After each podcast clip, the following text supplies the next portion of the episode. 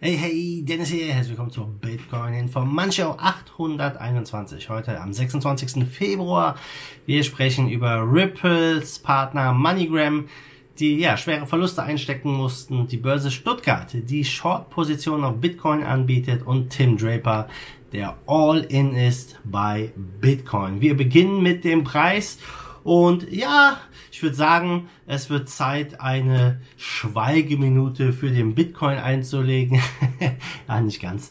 Also wir stehen jetzt aktuell bei 9180. Wir sind gestern von 9660 runtergefallen. Und ja, es ist äh, schwierig für den Bitcoin, ja, im Moment sich hier zu halten. Viele äh, Meinungen gehen auch hier wieder auseinander. Einige sagen, wir können noch bis 7000 irgendwas runtergehen. Andere sagen, jetzt kommt der Reversal. Niemand weiß es letztendlich. Aber aktuell ist der Markt unter Druck und es sieht nicht so sonderlich gut aus. Nichtsdestotrotz gucken wir mal rüber zu Ripples Partner MoneyGram. Die haben nämlich 2019 einen richtigen Umsatzrückgang verbucht und auch einen heftigen Nettoverlust.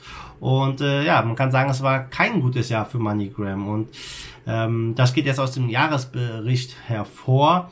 Ja, und ähm, die haben nämlich insgesamt 60 Millionen US-Dollar Nettoverlust verbuchen müssen 2019. Das liegt aber nicht nur im operativen Geschäft begründet, sondern ähm, ähm, auch mit ein paar anderen Faktoren noch. Aber äh, 2018, da hatten sie einen Verlust von 24 Millionen, trotz der kräftigen Finanzspritze von Ripple, die äh, 2018 mit 30 Millionen in MoneyGram eingestiegen sind. Ja, aber darüber hinaus hatte MoneyGram eine Ausgleichszahlung für Rentenverbindlichkeit in Höhe von 30 Millionen und daher die große Diskrepanz zwischen den Jahren. Doch ja, auch was den Umsatz angeht, hat sich der Ripple-Partner nicht verbessern können. Die hatten äh, im Vorjahr noch 1,28 Milliarden, jetzt sind sie 10 Prozent weniger mit dabei und äh, trotzdem sagt der CEO Alex Holmes, äh, das ist relativ positiv alles und äh, es war ein entscheidendes Jahr äh, und die arbeiten weiter an der digitalen Transformation und so weiter und so fort. Also er ist da relativ bullisch eingestellt, ja. In Weihnachtssaison 2019 hatte MoneyGram einen Rekord bei Online-Überweisungen in den USA. Das war auch ja der Zeitpunkt, wo der Ripple-Kurs angestiegen ist. Ob das jetzt damit zusammenhängt, ja, bleibt dahingestellt. Das war auch der Zeitpunkt, wo die XRP-Futures auf Binance gelistet sind. Ich glaube, das war eher der Grund für den Kursbump. Aber äh, ja, sie sind trotzdem hier relativ positiv gestimmt, die Jungs von MoneyGram, dass sie hier dass die, die digitalen Produkte und die Zusammenarbeit verstärken können, weiter ausbauen können. Und ja, mal gucken, ja, ob das hier wirklich ein gutes Investment von Ripple war. So, kommen wir zur Börse Stuttgart. Die Börse Stuttgart hat ein ja, börsengehandeltes Produkt gelistet, das Short-Positionen auf Bitcoin anbietet. Ja, bei fallenden Bitcoin-Kursen natürlich schön, ja, da kann man nochmal schön Geld mitnehmen. Und jetzt haben wir in Deutschland endlich diese weitere Option für Investoren, ja, dass äh, man diesen ETP letztendlich handeln kann. Der hat auch eine Wertpapier-Kennnummer. Ja, ähm, das Ganze wurde von, von äh, 21 Shares, ehemals Amun, ausgegeben und das Anlegern, äh, das Produkt bietet Anlegern eine positive Rendite, wenn der Bitcoin-Kurs fällt. Ja, dann muss man natürlich noch eine Verwaltungsgebühr bezahlen, aber letztendlich ähm, ja, kann man jetzt auf fallende Bitcoin-Kurse hier setzen. Das Ganze wird auch an der Schweizer Börse Six Swiss Exchange gehandelt.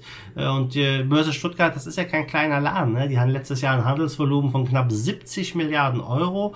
Und ja, mit diesem ETP kann man natürlich jetzt noch mehr Investoren erreichen, die nichts von Bitcoin halten. Und ja, der CEO von 21 Shares, er behauptet auch, dass Investoren in Deutschland wirklich starke Interesse haben an Kryptoangeboten und ähm, ja, dass, äh, dass sie das auch weiter ausbauen wollen. 21 Shares hat sowieso eine Reihe von anderen Derivaten, jetzt nicht nur Bitcoin, sondern auch ETH, XRP, BNB, Tesos, ja, also die sind da äh, groß äh, am expandieren, sage ich mal. Und ähm, vor allem halt ja hier solche Kryptoderivate, die stoßen auf viel Interesse. Aber ähm, wir haben hier noch wirklich ja einen großen, großen weiten Weg vor uns, weil das ist ja alles hier, das sind ja keine echten Bitcoin-Produkte, da wird ja nicht mit Bitcoin oder sonstiges gehandelt. Ja, das sind ja hier Futures letztendlich, wo ja da, der Bitcoin nicht als Grundlage dient. Aber nichtsdestotrotz, ja, ähm, es ist eine weitere Möglichkeit, in den Kryptomarkt reinzukommen, vielleicht auch keine positive, aber äh, die Börse Stuttgart will auch Geld verdienen und ich sage mal, mit Bitcoin Shorten kann man auch zu ver verschiedenen Zeiten sehr gut Geld verdienen. Es gibt auch schon wieder die einigen Bären, die schreien, wir kommen in den nächsten Bärenmarkt, ja, äh, da sind wir noch ein bisschen was entfernt von, warten wir erstmal die nächsten Wochen hier ab. So, dann müssen wir uns mal gucken, äh, was Tim Draper gesagt hat. Tim Draper, einer der größten Befürworter von Kryptowährungen, natürlich ganz besonders hier Bitcoin. Er hat jetzt ein Interview mit CNBC gemacht. Dort hat er gesagt, er hat vor sechs Monaten alle seine Aktien verkauft, ist all in in Bitcoin und Krypto rein und ähm, er ja sieht halt äh, oder sah, sieht halt einfach eine Gefahr für sein Vermögen, weil halt er sagt, der Aktienmarkt, da ist, ist zu viel Geld drin, dass die Blase wird da platzen, Kryptowährungen, das ist die Zukunft.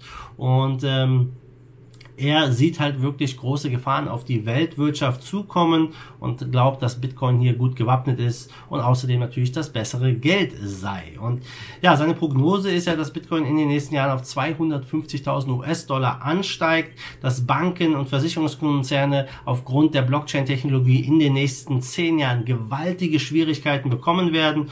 Und er sagt, Bitcoin ist einfach das Geld der jüngeren Generation, die Wertstabilität, barrierefreie Transaktionen bevorzugen würden. Und er glaubt, es kommt ja 2022, 2023 zu einer gewaltigen Umschichtung und dann wird Bitcoin ja wirklich in den Mainstream gehen.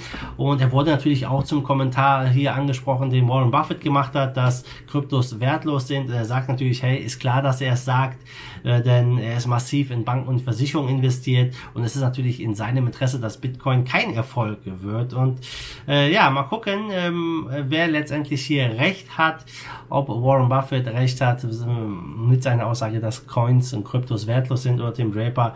Ja, ich denke, die Antwort für uns hier im Channel ist klar.